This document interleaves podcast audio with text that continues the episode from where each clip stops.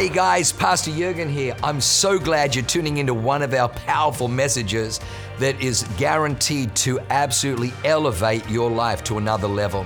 At Awaken, we only want to preach fresh, real, powerful to help you grow stronger in your walk with God, develop your faith so you can take more territory. I'm praying that God blesses you and enriches your soul as you listen to this amazing word from God. God bless you. Well, one thing that, that we're very, very passionate about is uh, teaching you that that the Christianity that that says you got to put up with, you know, getting sand kicked in your face, and you know, Jesus taught, you know, if someone strikes you on the te- cheek, turn to him the other one also. So we've had Christians kind of gravitate to to that, and that's that's almost like an easy Christianity. Our, our response to everything is we just turn the other cheek. We just turn the other cheek. And uh, turning the other cheek, Jesus is saying, listen, you know, you reacting isn't going to change the, the spirit in that person. So you, you don't get into fisticuffs with that person. But the Bible says that the weapons of our warfare aren't carnal, they are mighty in God for pulling down strongholds. We're just saying your power is dangerous to the enemy camp. So, so I need you to understand that though, though we walk in the flesh, the Bible says we don't war according to the flesh. The Bible says, put on the whole armor of God that you may be able to stand against all the wiles of the enemy. The helmet of salvation, breastplate of righteousness, belt of truth, feet shod with the preparation of the gospel of peace, taking up the short sword of the Spirit, shield of faith, by which you're able to extinguish all, not some, not most, all the fiery darts of the evil one. The Bible says, Be sober, be vigilant for your adversary, the devil. The word adversary means one who actively opposes. So when you come into church and we say, Hey, does anybody going through a battle? Everybody is. The honest ones raise their hands, but everybody is. Everybody is. There's not a week that goes by where you're not engaged against the spirit of the world, the spirit in the culture and the Spirit of God in you is always warring against that. But I, I just want you to know that uh, we, we want to equip, we want to empower, we want to teach you about the weaponry that you have, that you walk in power. When they circled Jericho six days, God says, zipit.com. Don't don't shout, don't make a noise, don't talk for six days. Just march around the city. They were jeering, they were antagonizing. The Jerichonites were antagonizing, throwing stuff. You're not to respond, don't do anything. But on the seventh day, on the seventh lap, I want you to let out a shout of praise, blow the ram's horns, and the walls came down. Impregnable walls came down because of spiritual weaponry. Spiritual weaponry. Moses took on the most powerful man in the world at that time, Pharaoh, king of Egypt. Egypt ruled the world at that particular time. And Moses went in with a rod of God and brought 10 supernatural judgments. I need you to understand that, that the, at Awaken Church, what we want to do is we want to teach you how to fight your battles. We want to teach you how to have victory, how to bring down strongholds, how to shift powers. We want you to get a revelation that greater is He that is in you than He that is in the world. That if Christ before you, who or what can be against you? That you're more than an overcomer in Christ Jesus. So come on, one more time. Can we thank the worship team for leading us in spiritual warfare? Amen. Give someone a high five and just tell them they are really, really ridiculously good looking.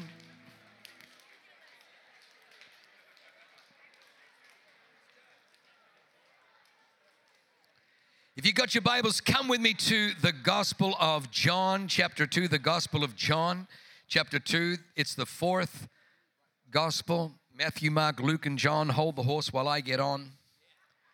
John, chapter 2.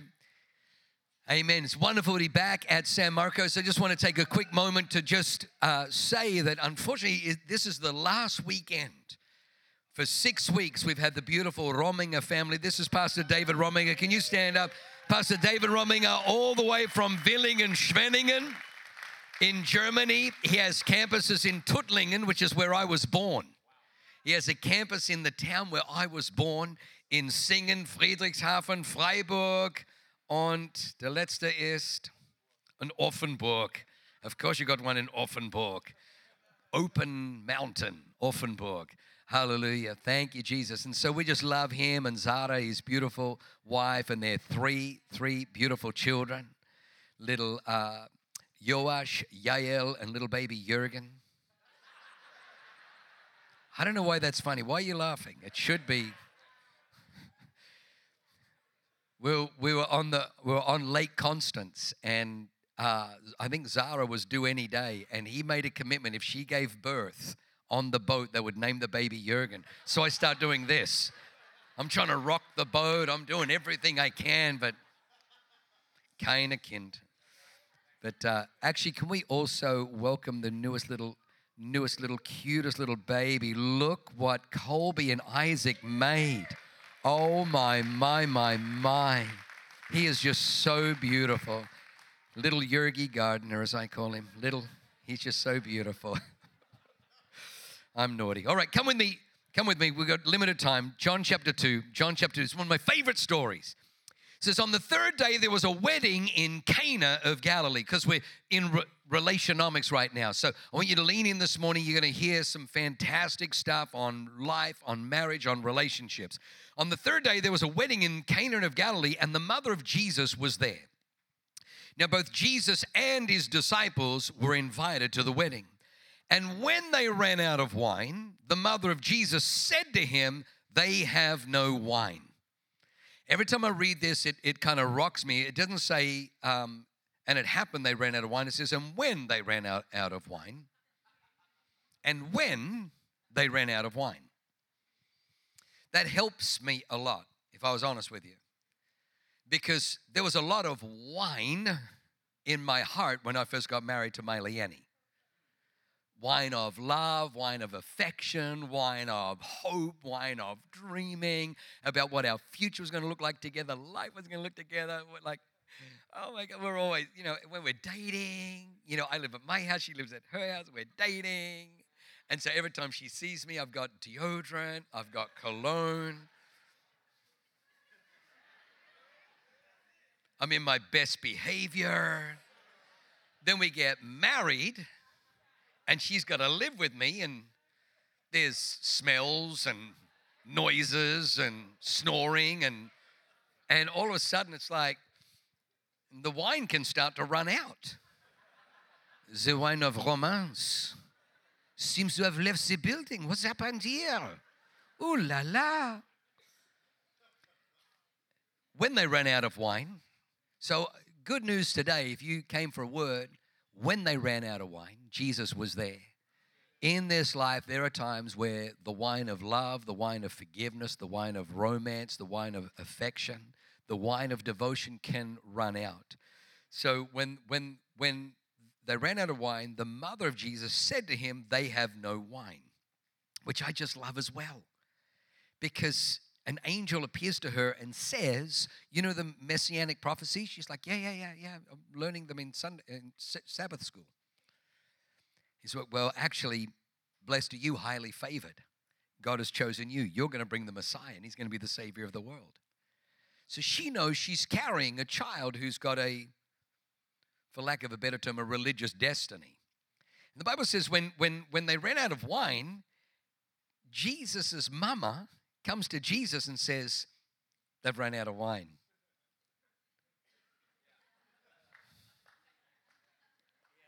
He's like, Woman, what does that have to do with me? Like, you know that I've been trained, you know that, like, I've got a. But I, I, I like Mary because she doesn't just see Jesus as like a in a religious context. A lot of people, you know, you, you'll hear this. Well, you know, I don't really go to church. You know, I'm not really religious. I really, I don't have a religious. We, try not to be religious. religion is really kind of like it's a veil and a substitute for the power that's in Scripture. Jesus didn't die to make you religious, He died to make you His. Jesus didn't die to make you religious, He died to make you alive. He died to make you live. You may have physical life, but your spirit was dead. And the moment you receive Christ, you are born again and you have everlasting life on the inside of you. This tent, this flesh will, will perish one day, but you, the person on the inside of you, will live for all eternity. So I love this.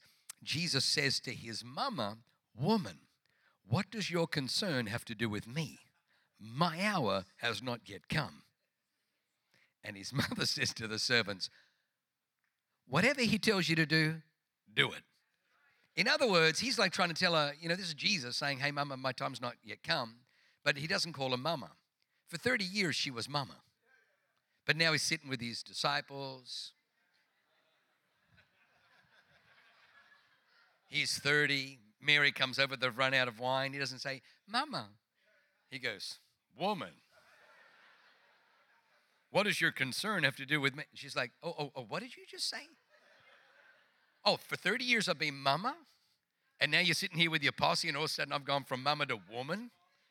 Oh, and you're saying you're not ready? I'm telling you, when you're ready to go from mama to woman, you're ready to start your, you're starting ministry today. Today is the day. Whatever he tells you to do, do it.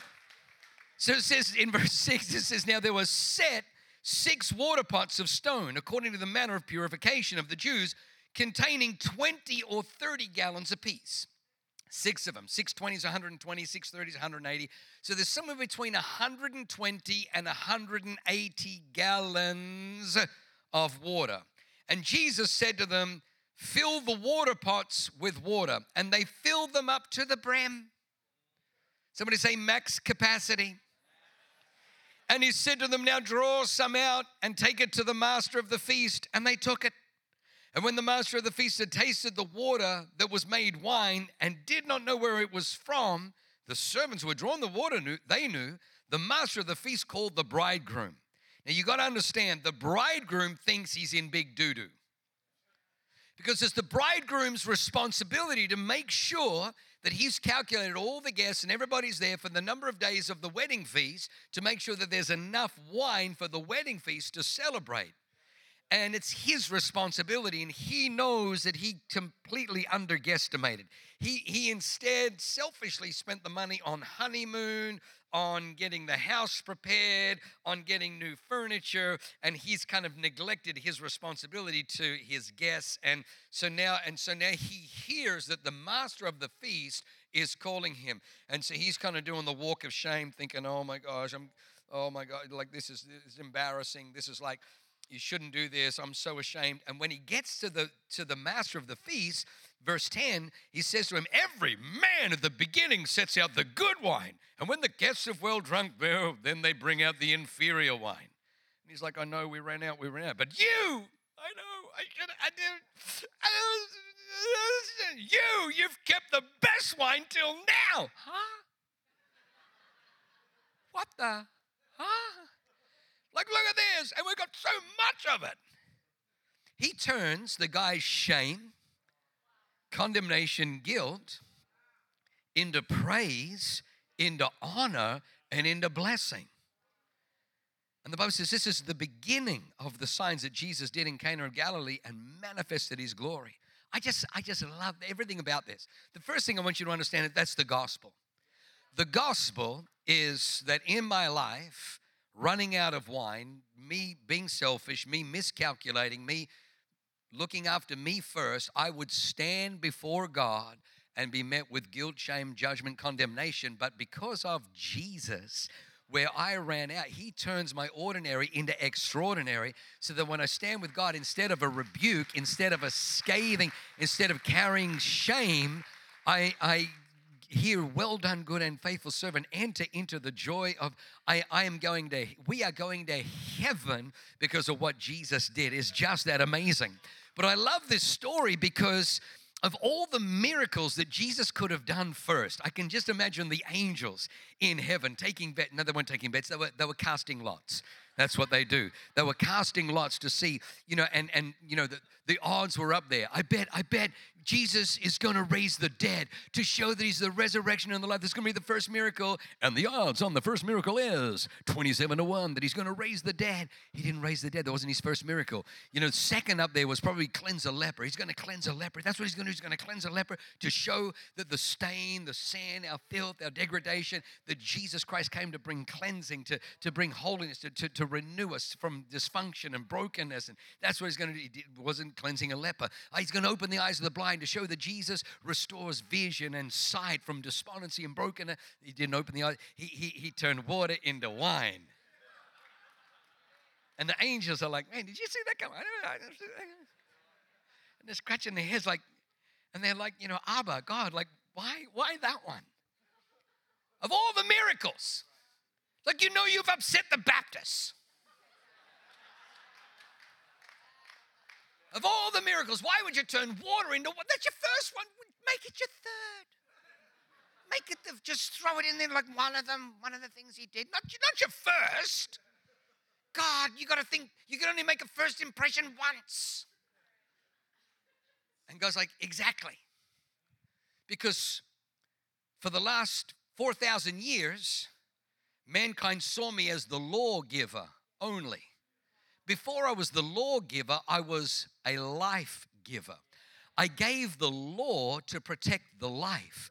But the Pharisees, the Sadducees, the religious scribes, the chief priests, they have so manipulated that they've given me the reputation that I'm a killjoy in the sky looking to punish people. They've forgotten that it was me that created life. It was me that breathed into Adam and Adam became a living being. I'm the source of life. Before I was the lawgiver, I was the life giver. I am the lawgiver to protect the life that I gave. And Jesus came to show us the Father, He came to show us God. So, the title of my message today is I Heard It Through the Grapevine. I heard it through the grapevine.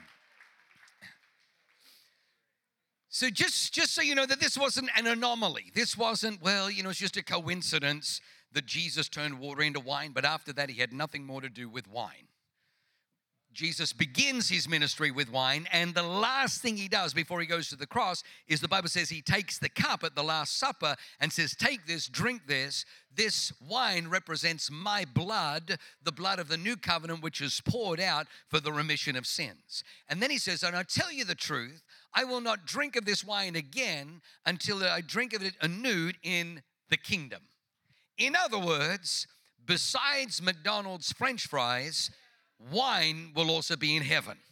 So the Baptists are going to have a really, really hard time. Not only that, Jesus continually tells stories. Like John 15, he says, I am the vine, my father is the vine dresser, and you're the branches. The word Carmel, Mount Carmel, where Elijah called fire down from heaven, Carmel comes from the Hebrew Haram El, which means the vineyard of God. Jesus in Matthew 21 says, The kingdom of heaven is like a man who plants a vineyard and he leases it out to vine dressers. And then at the time of harvest, at the time of vintage, he sends some of his servants to come and get some of the wine, but they begin to be. Jesus is continually talking about the kingdom and vineyard. So I know, I know, I know it's not popular. I know that people said, you know, Pastor, if you're ever on a flight and they give you a meal, eh, don't order wine with your meal. I'm like, oh, why not? Well, just in case there's somebody watching you, and if they see you with a glass of wine, you just gave them license to go out and get sloshed. You gave them license to go out and get. If, if you're sitting there going, come on, Pastor, order wine, order. Yes, he got wine. Now I'm going to get. It, it's less about what's in my hand. It's actually more to do with what's in your heart. Just saying. Just saying. Jesus' first miracle, I love it. First miracle, 120 to 180 gallons. This is about 1500, 1600 bottles of wine. Does it need so much wine?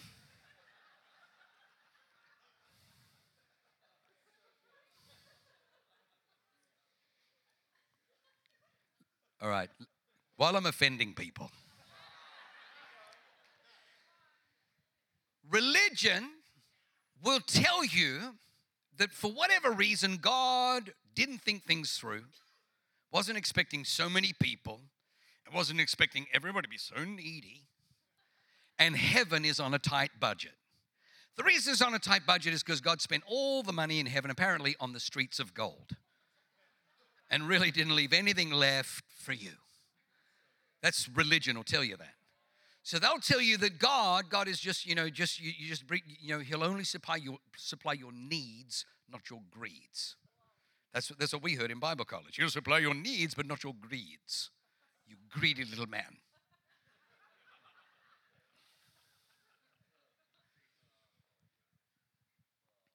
But if that's the case, then God is really not doing a great job because the world is full of need. The, the, the, poverty in the world, the world is full of need. The brokenness, the world is full of need.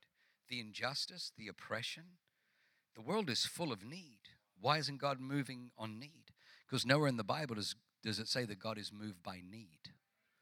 The Bible says God is moved by faith. Pastor Summer shared a story of everybody bumping Jesus. They all had needs, but one woman came and reached out by faith. And Jesus stopped and said, Who touched me? And the disciples, like, everybody's bumping into you. He says, I know people are bumping, but somebody touched because I felt power flow out of me. God's power is drawn to faith.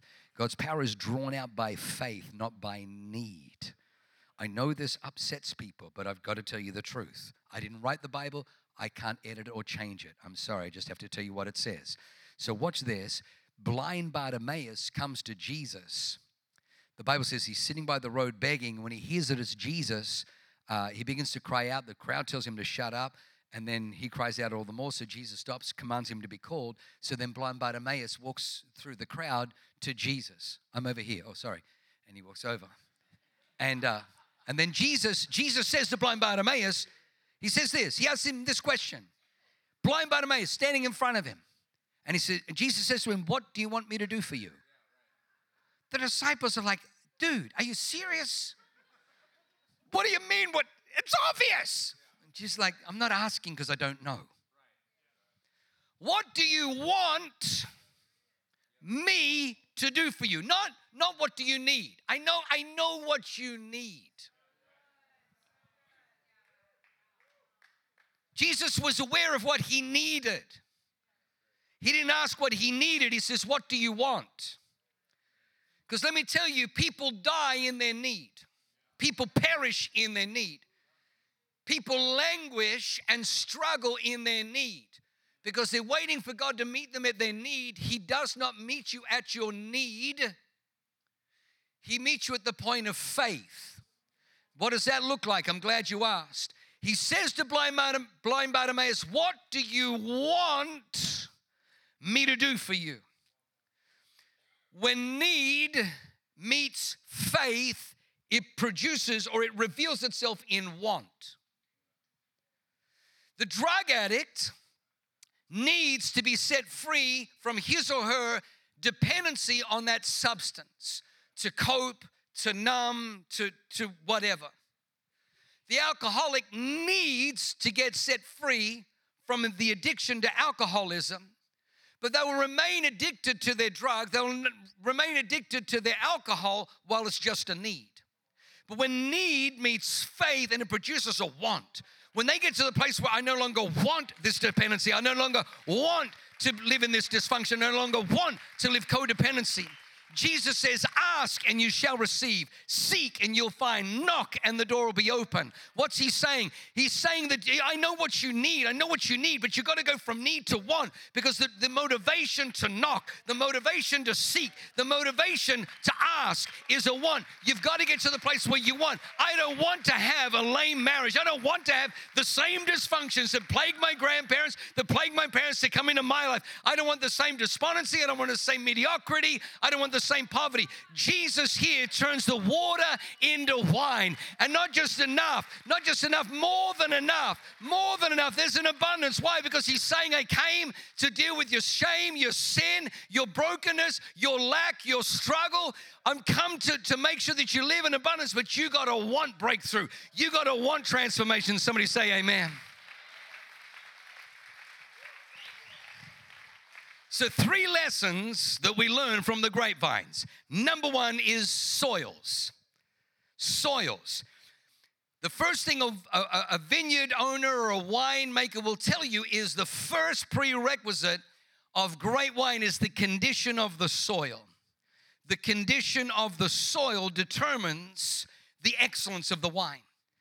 There's one parable Jesus told called the parable of the sowers, known as the parable of the sower. The Son of Man went out to sow seed. Some fell by the wayside, some fell by shallow, uh, shallow ground, some fell amongst thorns, some fell on good soil, 30, 60, 100 fold. But before it was known as the parable of the sowers, known as the parable of the soils, because it describes four different soils. Jesus said to the disciples, If you can't understand this parable, you won't understand any of the other parables. All the other parables flow out of a revelation of understanding this parable. And the parable is the parable of the condition of the soil. The soil in this in the parable is the human heart. Is the human heart. So you need to understand that in in in a relationship, in every relationship, you right now are, are reaping the harvest of whatever you've put into the soil. A few years ago, we were up in Napa Valley, and I was stupid because we're up there for a couple of days, and I said to my wife, well, What are we doing? She goes, What do you mean, what are we doing? We're wine tasting. I'd never been wine tasting before. I'm like, Yeah, but like for 48 hours, wine tasting? Like, how hard can it be? This one's red, red wine. This one's white. Sorry, Blanco. Bianchi. Nero. Bianchi. I'm thinking, how hard can it be? So I'm I I decide I'm just gonna meet there's a pastor up there. Hey, anytime you're up here, I want to connect with you. So I make an appointment to meet him because I'm like, I'm not gonna sit there bored out of my brain, red, white, wow. And so this guy for three hours just, you know, pours out, and I'm like, oh dear God, what have I done? Anyway, we get to the, the wine place. We go to this place called Stag's Leap. And they tell us the story about how for about 30 years they had this beautiful young man, a Polish migrant worker, who worked and managed the vineyard, started off as just a vine dresser and then became the manager of the entire crew and, and helped produce the best wine. And the boss, the owner, was so so happy with him. He said, Listen, you know, how can I, I don't want to lose you and, and you're getting headhunted. And he said, Listen, I'll serve you forever, but would you, you've got some land on the other side of the creek at the base of the mountain. And there's just, a, just I can't remember how many acres, I think it was like 30 something acres. And, uh, and the guy gave it to him. He said, Listen, you can buy it off me for $10,000 and you can work it off and whatever. So he takes that. In 1976, um, the, the vines that were from this side of the, the creek, the guy gave to him and let him set up his own little winery there. They take that wine and they, they uh, present it in the 1976 Paris blind taste test, where they got judges from all over the world. And the French, the French are the best of everything. They're the best wine in the world. And they were they they couldn't believe it. It was unanimous. Oh, the best wine. Ooh la la. This one is a Bordeaux. This one must be from France. Absolutely. It is superior to everything else and they were they were aghast when they discovered no this wasn't not only not a french wine but it was a wine from california. From what who has who has heard of this napa valley? What is this napa valley? This inferior the cochon? What is and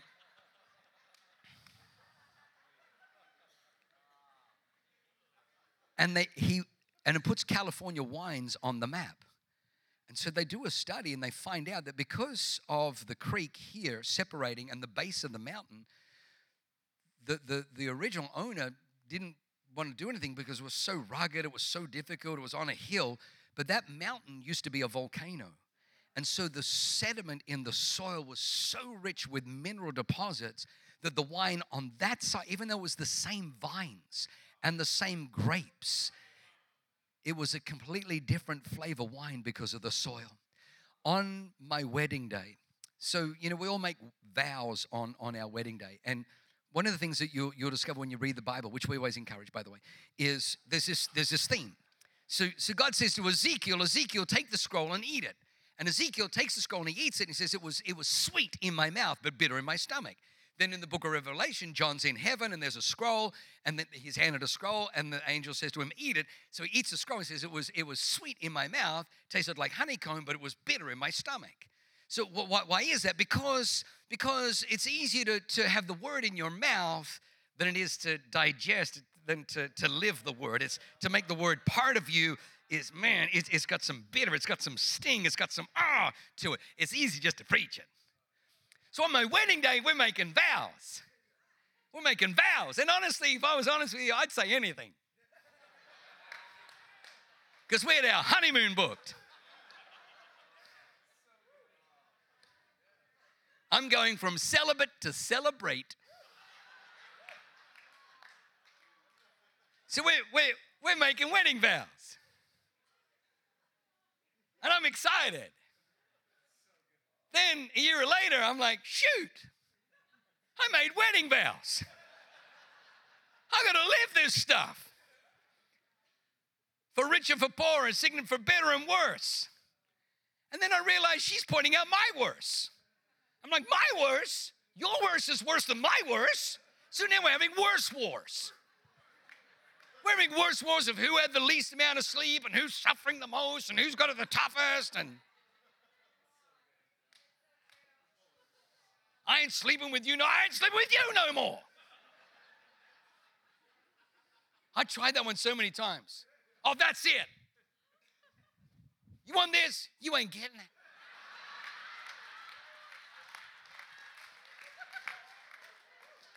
Three days, I think, was the longest.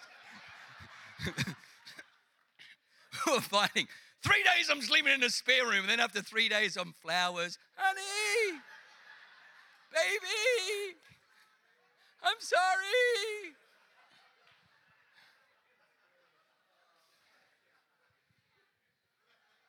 So then, then there's this this this kind of you know God is always God is always there, and He's so beautiful when you let Him in. And he, he gives me this revelation in the midst of all of this that my name Jurgen means farmer. And I'm like, God, I've got enough bad news. Doesn't mean like Jurgen means warrior. Jurgen means powerhouse. Jurgen means legend. No, no, no. Farmer. How are those pumpkins? Oh, growing really well. Thanks for asking. How's that wheat? Well, we had a little blight, little mildew, but some of the crops remained. Farmer. I'm like, farmer. Oh my gosh, it's getting more pathetic. And then God's like, Yerix, I know this is hard for you. He says, On your wedding day, you think you made vows. I'm like, I did. I made vows. He's like, No, you did something else. I said, What? He says, You and Leanne didn't exchange contracts. I said, Well, you know, I've heard people say marriage is just a certificate. Why should I get married? Or marriage is a contract. No, a contract is, is if you do, I do. If you don't do, I don't do. That's a contract. If you want to ruin your life, reduce your marriage to a contract. He says marriage is a covenant. A covenant is a place of exchange. I said, Well, what, what do we exchange? He says, On your wedding day, you gave Leanne your heart, and she trusted you with hers. As soon as he said that, I'm like, oh, shoot, I'm in big doo doo. And he says, You're a farmer. He says, A farmer has to understand soils. He has to understand. If, if the guy in Napa Valley never planted in those soils, he would have never have won the 1976 blind. It would have never have put Napa Valley and the wines on the map the soil was always there. The soil was always rich with nutrients. But until health was planted, until something was planted in there, the Bible says death and life is in the power of the tongue, and those who love it will eat its fruit. Your mouth is a fruit producer. The fruit that you are eating in your life comes directly from your mouth. So God says to me, you know, Leanne and I, we had, the, had this, we're always fighting, always fighting, always fighting. This one night we had this big, it just kind of exploded. So I just know I got to get out of the house, and I didn't know, and I just wanted to, I just kind of wanted to have the last word. So I just said to her, Right! Oh, right, that's it! I'm gonna go and I'm gonna pray. I'm gonna talk to God because He's my friend. And and I'm gonna tell him about your insubordinate behavior, and don't be surprised if you break out in boils. And so I go for this walk. I was a little more passionate than that, if I was honest. So I go for this walk with God. It's a true story. I go for this walk with God. A little bit embellished, but true story. So I go for this walk with God. And I'm throwing, I'm throwing my Leanne under the bus. Thank you, Audrey. I know you're surprised. Thank you. I know. Thank you. Thank you. Audrey, she loves me. And so I'm walking along and I'm throwing Leanne under the bus. Oh God, the woman you gave me, if, if, you know, I'm going through all of this kind of stuff. And uh, she, you know, woo, you know, and so as clear as I've ever heard God speak, he says, Yergs, your wife is a product of your husbandry. All the men that have been in our church for a little while know that the introduction of that point ruined everything, and I apologize. But if I got to carry it, you're carrying it too. So I didn't realize the word husbandry actually is a farming term. Did you know that? The, hus- the word husbandry literally comes from the care of a field or, or plot of land to make it fruitful. That's what husbandry is. And God said to me, Jurgen, He says, You're complaining to me about you don't like the fruit that you're tasting from your vine, from your wife. He says, She gave you her heart and you speak words like stupid, hopeless, insubordinate. He says, if you're planting those seeds into her heart, how can you expect a different harvest? He says, What kind of a wife do you want? And I'm like, I hear you. Man, I thought you were serious with all that other stuff. It's a do over. Come on, man. That's awesome. I love you, God. You're grace. Come on. Uh, okay, do over. Um, all right. Ooh, don't make the same mistake twice. Um, I said, God, I want a princess. That's what I want a princess. And he's like, When was the last time you called Leanne princess? I'm like, What? I'm like, Well, when she starts behaving like one, he says, It doesn't work like that. I said, What do you mean it doesn't work like that? He said, What did it do with Adam? I said, you, you, you, said it wasn't good for him to be alone, and then you put him asleep under a tree and took out a rib. And God says, Wrong. I said, No, no, God, it's right. He's like, No, no, it's wrong. I said, God, I've read Genesis every January. March, Leviticus kills me. I bomb. I, I, I admit I'm just coming on, I'm just coming clean, God. The Levitical laws, I mean, why? For the love of why? Thou shalt not cook a young goat in its mother's milk. What kind of sick people do this? Thou shalt not eat anything with a cloven. If you're eating stuff with a cloven hoof, stop it. Because Leviticus kills me, but the one book I read every year is Genesis. I said in Genesis it says, It's not good the man should be alone and make a helper. And the next verse says, You put him asleep under a tree, and God says, Wrong. I said, Right, I'll show you. And look, here it is. Oh, that's gee, you just snuck that in there. And God says, No, it was always in there. He says, In between me saying it's not good for man to be alone and me putting him asleep and making the woman, God brings all the animals to Adam. The next verse says, God brings all the animals to Adam to see what Adam would call them. And whatever Adam called them, that's what they became.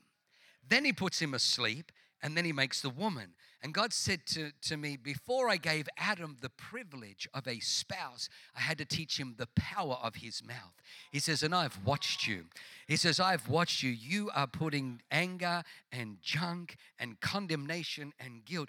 She gave you her heart. The most precious possession that you hold is the heart of your bride.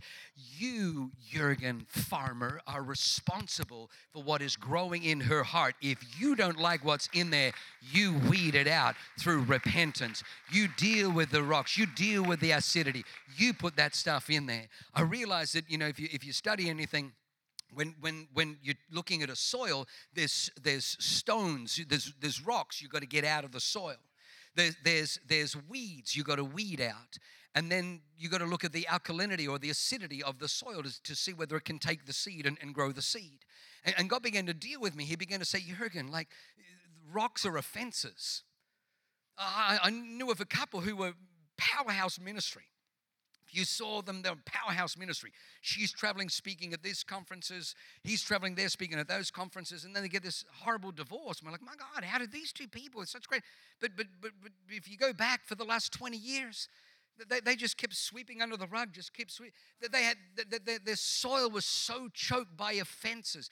He had a fence, she had a fence, he had a fence, and they just kept just kept piling rock piles. God says you got to get rid of the rocks. You got to weed. You got to weed the garden. Little thoughts, insecurities, negativities. Because if you don't do that, then the soil is going to get acidic.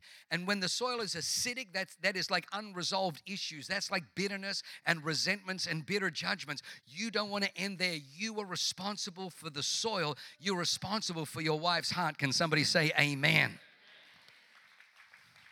And I got four minutes left and two points. All right. Number two is cycles. The first, the first thing that we learn from, the, from the, the, the grapevine is the soils. The second one is cycles. Life moves in cycles. Life moves in cycles. This is, this is a good thing for you to remember that life arrives in stages. It arrives in stages. Colby and Isaac are in the stage where they've become, they've gone from being a, a wonderful couple. There was a, few years ago where they were just singles with a little twinkle in their eye. Then they got married. And now they've gone from a couple to a family, to, to a mama and a papa with a beautiful little baby. Life, life arrives in stages. It's lived on levels. It's lived on levels. Our goal, and this is what you'll find, is, is when you come into Awaken Church, we won't leave you on the level you're at. So a lot of churches say, hey, just come as you are. We love you as you are. But what they really mean is, hey, we don't want to challenge you. We'll just leave you as you are. Just pay your tithe and cheer and, and we'll be happy. We won't affect, we won't offend you. You don't. But we, we, we just, I just, there's just something in me. I'm not, vielleicht it's the Deutsch, it's the German in me. I don't know. I can't, I have to agitate a little bit. And so, so I feel like I'm failing God if you're still here on the same level as you walked in on a year later.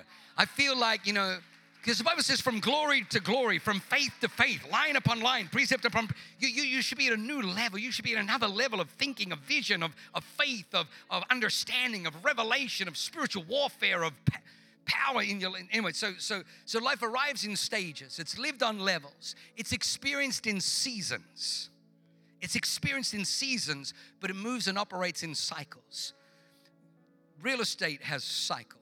The weather systems has a, the earth has a cycle. You you you operate in a cycle and you got to understand you got to understand the, the, the, cycle that you're in right now. Uh, when, when leanne and i got married it was it was it was wonderful because there was just the two of us. And then just as we started to get used to that then a baby came. And then i found i found my i would get home waiting for my my my wife and i come home to my son's mother I'm like, Where, where's my wife? She's tired from mothering. I'm like, what about me?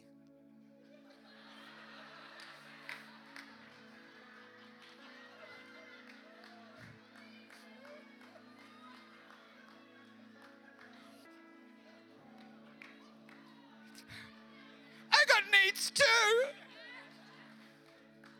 It was it was just it was just the cycle that we're in. I'm going to move. Number three is seasons. Life is experienced in seasons. Do you know what we learned in Napa? What we learned in Napa is that no one shuts down their winery or their vineyard because they went through a bad season. They, they, they don't shut up shop because they had a bad season. This is good in business. In business, you might have had a bad season. You don't quit, don't throw in the towel. It's the same in marriage. You might have had a bad season. Don't throw in the towel. Do you know how many sports athletes, how many stars went through a bad season? And thank God they didn't quit. The ones who did quit, we never heard about. The ones who went through a bad season, went through a difficult season, and then went back to the drawing board, went back to the did it never quit in a bad season. Never quit in a bad season. Never quit in the storm. Never quit in the dark. Never quit in the difficulty. Let me say something else about seasons. There are four seasons every year.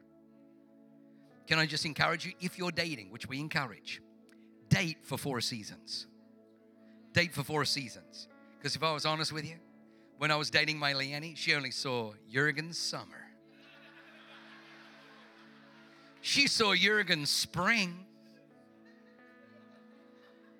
And then when we got married and she saw Jurgen winter, she's like, What the is this? I'm like, well, it was always there. You had to expect it. She goes, yeah, but you never showed me it. I might have thought twice about it. We can fall in love with someone summer and someone spring. That's why, you know, kind of date date for a whole year if you can. See them in every season. I'm going to finish with this. When, when we were in, in Napa a few years ago with some of the campus pastors, um, beautiful gentleman from uh, Balboa campus. He's been a, a wine aficionado for over 40 years, and he hooked us up with these these three vineyards, and they were they, they weren't even. I've never. I, I still for this can't even remember the names. Don't even know the names. And so again, me, you know, being a little hard headed, I'm like, pfft, pfft, why why are we even pfft, why are we even going there? Like, who's ever ever heard of you know whatever the wine? So we get to this first place and we find out that the, this guy owns like 13 properties. This is one of them. He was the inventor of the floppy disk way back in the day for Apple Macintosh when Apple and Macintosh was still before Apple was Apple. And so, you know, he's got, you know, he's a billionaire and he's, you know, this is one of his vineyards. So then the, the, tour guide leads us to this mountain. We're walking to this kind of little mountain. I'm like, why are we, are we going up on, is it like the Sermon on the Mount? We're going to, and we actually don't go on the mountain, we go into the mountain, and it's like a James Bond movie. Like there's, it's like he's carved out, and there's like lights and ventilation systems, and these, you know, slow spinning fans, and, you know, and then there's this glass, glass wall at the end with a room in there, and there's a beautiful table and cheeses and charcuterie, and we sit down. It's like exquisite. And then they bring out the first wine. It's a Chardonnay, and they said the Chardonnay is called Barbara. It's called Barbara. And I said, "Oh, is he from Santa Barbara?" And they says, "Oh, no, no, no. He named it after his wife. They've been married 61 years. He named it after his wife." I'm like, oh, oh. And all the girls like, oh. Didn't even taste that good anyway. And so, you know, I'm trying to. So then we go to the we go to the next we go to the next place, and the next place, uh, we find out this guy has been married 40, 47 or 48 years, and he named the Pinot after his wife. I'm like, Ooh. and then we go to the, the the third place for the day. And three's enough in one day, trust me. And so we get to the third place, and we have this little somm. He's like maybe five foot four. He's the cutest. He's got this he, he looked like, he, honestly, every time I looked at him, I thought, you look like one of Snow White's elves. Like he's just one of the dwarf, like he's just this little tubby belly, short little fingers, and, and this gray, gray handlebar mustache. But he, he knew his stuff about wine. It was unbelievable. So he was, we are tasting all these wines. It's 2008, uh, 2018. And he goes, and we're about to taste for the first time the 2013. I'm like, yeah, you guys are a bit slow up here, aren't you? You might want to, it's 2018. He, and he just looks at me and goes, sir, it takes five years to make a good wine. He says, but let me tell you what we're about to taste. All the winemakers, everybody's been so looking forward to this wine. I'm like, why? He said, because this wine, 2013, was a brutal year. We had the severest droughts in the summer, no moisture. The stress on the vines was almost intolerable. So that means the roots had to go down deeper to try and find water. And it, it, it put such stress on the vines. He says, and then in the winter, we had the severest frost where we lost over a third of the grapes. The only grapes that survived were the ones who could thicken their skin to survive the winter frost. He says, and the winemaker has named this wine. I'm like, don't, don't tell me, don't, after his, yep, after his wife. I'm like, and they've been married like 46 years or something. And so, Pastor Becky, and I love Pastor Becky because Pastor Becky thinks I'm smart. And so she goes, Pastor Yergs, Pastor Yergs, why is it that all these winemakers, vineyard owners, stay married to one woman their whole life? And I wanted to say to her, How the heck would I know? And just I'm to say that, the Holy Spirit says, Tell her it's simple. So, Becky,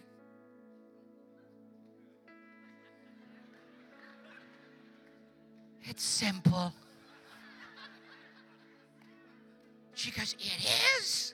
I'm like, It is. And then God says,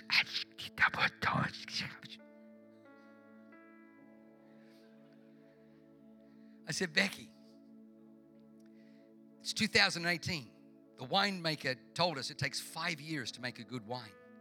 He says, in 2013, this wine, which he said will sell it two or three times the same for the same wine same price of the 212. The 213 would be two to three times the price because of what it went through. He says because it went through the severest drought where there was incredible stress on the on the vines, accelerating, accentuating the flavor of the grapes. And then it went through the most most severe frost where one third of the harvest was lost. The only ones that could survive were the ones that could thicken their skin, thus multiplying the, the, the richness and the texture of the wine. I said, a winemaker, if they go through a drought in their marriage, there's a drought of love, there's a drought of affection, there's a drought of time, there's a drought of devotion, or then they experience a frost, maybe even in the same year, frosty, cold, callous, uncaring. He's not going to divorce her. He's not going to leave her because I didn't get my needs met, or we just went through a drought, or irreconcilable differences, or you know, she was frosty, he was frosty. He he why why, why would he leave her? Because in five years' time, in five years' time, he knows the greatest vintage that is ever going to be produced is going to flow from that season of drought and frost. Why would he leave her and let somebody else drink the wine? Do you know the Bible says, don't be, don't be seduced by an adulterous woman. It says, always be enraptured, literally, always be intoxicated with the wine of the love of your wife from your youth. A winemaker's not going to leave her because of a drought and because he recognizes what's coming if you can understand seasons, if you can understand cycles, if you can understand soils, these are lessons that I heard through the grapevine. Jesus taught about wine. Now, watch this. I want you to stand to your feet because we are out of time and I'm going to be in big trouble. I want you to turn your palms towards heaven. This is a true story. Uh, about six weeks ago, I sat down with a couple we're making a transition in our leadership of, of one of our um, orphanages in Mexico. And I'm just talking to this couple, and within the first 10 minutes, I knew that they were the right pick to, to lead this orphanage. But as we began to talk, they, they said, Pastor, we want to take you to Guadalupe, Mexico, to our favorite vineyard one day. Would you give us the honor of doing that? I said, Oh, Flip, absolutely. I'd love to. I'd like you, I'd, I'd do it they said our favorite vineyard down there is called the Suffering Vines. The Suffering Vines. Do you know Jesus? How many people know he had to die on the cross for our sin? We all know he had to die on the cross, but you know Jesus continually said, The Son of Man must suffer many things and then be handed over and crucified. The Son of Man, we're going to Jerusalem where it is written about the Son of Man he will go the way as, as it is written, for he must, he must suffer. Now, I, I don't know about the suffer. All I know is that he had to be crucified for our sin. He had to atone for our sin. Somebody had to die for our sin, and Jesus died so we didn't have to. But I didn't understand the suffering. So Jesus says the Son of Man must suffer. Because of, the, what, because of how much the vines suffer in drought and in, in uh, frost, it accelerates the flavor of the wine. Jesus takes the cup and says, This wine represents the new covenant. The old covenant was the law, and us measured against the law, the law condemned us. We fall short of God's perfect standards, we fall short of God's righteous requirements. So Jesus says, This is now the new covenant. I know that the law condemns you. I know that God's perfect standard condemns you because there's nobody perfect. So the Son of Man must suffer. Why? Because the first death in the Bible, the first human death in the Bible, was when Cain murdered Abel. And God comes to Cain, he says, Where's your brother? And he says, How would I know? I'm not my brother's keeper. He says, Well, you're meant to be. He says, I hear your brother's blood cry to me from the earth for justice. You, you slayed an innocent man. You lured him into a field and you struck him and you killed him and now his blood cries out for justice. Jesus says, I am the vine. I must suffer. Why? Because he was producing a blood that had a greater frequency than that of Abel. the frequency is so fever pitch. It is so high frequency.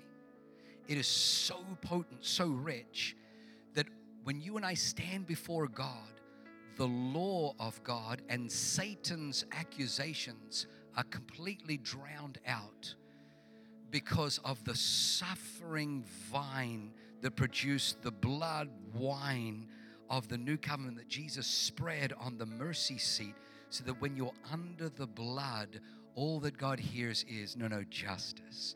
God looks at you and all he, no, no, no, justice. No, no, no, I, justice. Enter into glory, enter into glory. I stand before God with my imperfections, but because of what Jesus' blood has done, it is perfection. So I want you to lift your hands to heaven. Whatever you're going through right now, Jesus is the answer. Jesus is the answer. He died on a cross to break the power of your sin, but He also suffered so that when you're under his blood, I want you to know the blood cries louder than all the accusations that are against you. The blood screams louder than all the judgments that are against you. That's what Jesus' suffering did. So, Father, I thank you for those right now that need to come under the blood of Jesus, that need to surrender their life to Jesus. Lord God, let them be saved right now. Father, I also pray for those today who are, who are maybe in a drought in their marriage or in a frost in their marriage. Don't quit. Don't throw the towel in. There have been so many times, Leanne and I, this is our 32nd year of marriage. There's been so many years of droughts and so many years of frost. But I'm telling you, today we live in the vintage, we live in the overflow. I'm more in love with her now than, than I've ever been. We are closer, we are more in love. Our marriage has never been better. If you would have told me 32 years ago you'd be more in love today than you are when you first got married, I would have said you got rocks in your head. But here we are. And I didn't realize it was the droughts and it was don't never quit in a season. Never quit in a bad season. Don't throw the towel in. Maybe you're in a cycle. God is with you in your cycle. He's the author of cycles. Maybe today the word soil. Maybe the soil you realize, oh my God, I've been neglecting the soil of my wife's heart. I haven't been sowing kind words. I haven't been sowing affection. I have been, haven't been sowing words of affirmation, of tender care. Make a difference today. Wives, for your husband, what he needs more than anything else is, is for you to believe in him, for you to cheer him on, for you, to, for you to remind him he's got what it takes to lead the family, that you're putting your trust in him because you see in him strength. Father, bless each and every person today, I pray. In Jesus' name, everybody said, Amen. Wow, what an amazing word. I hope you enjoyed that as much as I did.